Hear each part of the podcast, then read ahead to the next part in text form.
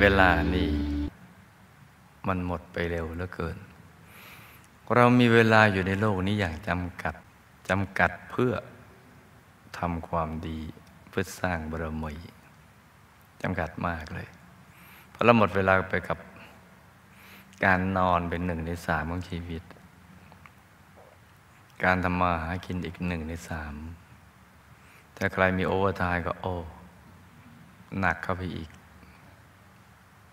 คือวันหนึ่งเราแบ่งเป็นสามช่วงเวลายี่สี่ชั่วโมง ช่วงละแปดชั่วโมง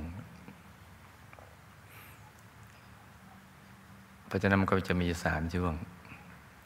อาพักผ่อนแปดรับประทานอาหาร อาบน้ำล้างหน้าแปรงฟัน สนุกสนานเพลิดเพลินดูทีวี อีกตั้งเท่าไหร่ก็ไม่รู้เนี่ย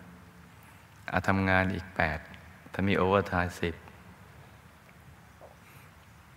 เห็นไหมวันหนึ่งเนี่ยเราเสียเวลาเนี่ยเท่ากัน คือ 24 ชั่วโมง แต่ได้ไม่เท่ากันหรอก ได้อะไร ได้บุญได้กุศล ในทุกๆวันไม่เท่ากันนะ เวลาหมดไปเสียเท่ากันศูนย์เสียเท่ากัน แต่สิ่งที่ได้มาไม่เท่ากัน แค่นอนเฉยๆไม่ต้องไปทำความชั่วเลยเนอะก็ถือว่าไม่ได้บุญ ถ้าไปกินเหล้าเข้าไปอีก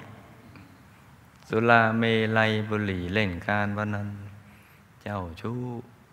สุรานารีพาชีกีฬาบัตร เที่ยวกลางคืน ไปบาไปกลับไป อะไรสารพัดไปหมด แล้วเราจะเอาอะไรมาให้มันเป็นกำไรของชีวิต ไม่มี ต้องคิดดี ๆ นะลุงนะแล้วเราเกิดมาสร้างบารมีแล้วก็ทำพระนิพพานให้แจ้ง ต้องจับหลักตรงนี้ให้ได้ จับหลักตรงนี้ไม่ได้ ชีวิตก็เหลวละแหลกแล้วแป๋วไปแล้ว จับหลักให้ได้ หลักนี้เอามาจากไหน ก็คำสอนของพระสัมมาสัมพุทธเจ้า ที่ท่านฝึกฝนตัวเองศึกษาเราเรียนกระทั่งบรรลุ